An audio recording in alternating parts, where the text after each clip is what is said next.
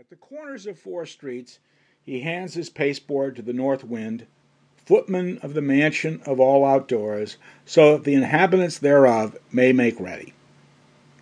Soapy's mind became cognizant of the fact that the time had come for him to resolve himself into a singular committee of ways and means to provide against the coming rigor, and therefore he moved uneasily on his bench. The hibernatorial ambitions of Soapy were not of the highest. In them there were no considerations of Mediterranean cruises, of soporific southern skies drifting in Vesuvian Bay.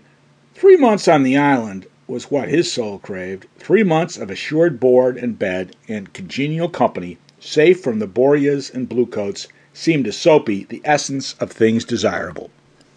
For years, the hospitable Blackwells had been his winter quarters, just as his more fortunate fellow New Yorkers had bought their tickets to Palm Beach and the Riviera each winter. So Soapy had made his humble arrangements for his annual trip to the island. And now the time was come. On the previous night, three Sabbath papers, distributed beneath his coat, about his ankles, and over his lap, had failed to repulse the cold as he slept on his bench near the spurting fountain in the ancient square.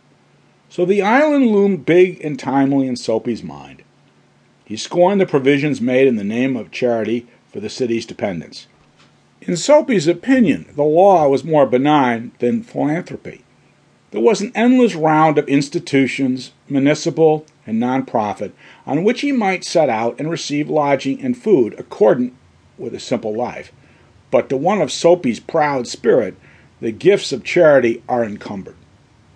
If not in coin, you must pay in humiliation of spirit for every benefit received at the hands of philanthropy.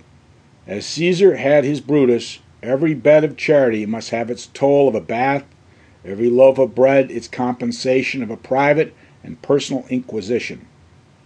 Wherefore, it is better to be a guest of the law which, though conducted by rules, does not meddle unduly with a gentleman's private affairs. Soapy, having decided to go to the island, at once set about accomplishing his desire. There were many easy ways of doing this. The pleasantest was to dine luxuriously at some expensive restaurant, and then, after declaring insolvency, be handed over quietly and without uproar to a policeman. An accommodating magistrate would do the rest. Soapy left his bench and strolled out the square and across the level of asphalt where Broadway and Fifth Avenue flow together.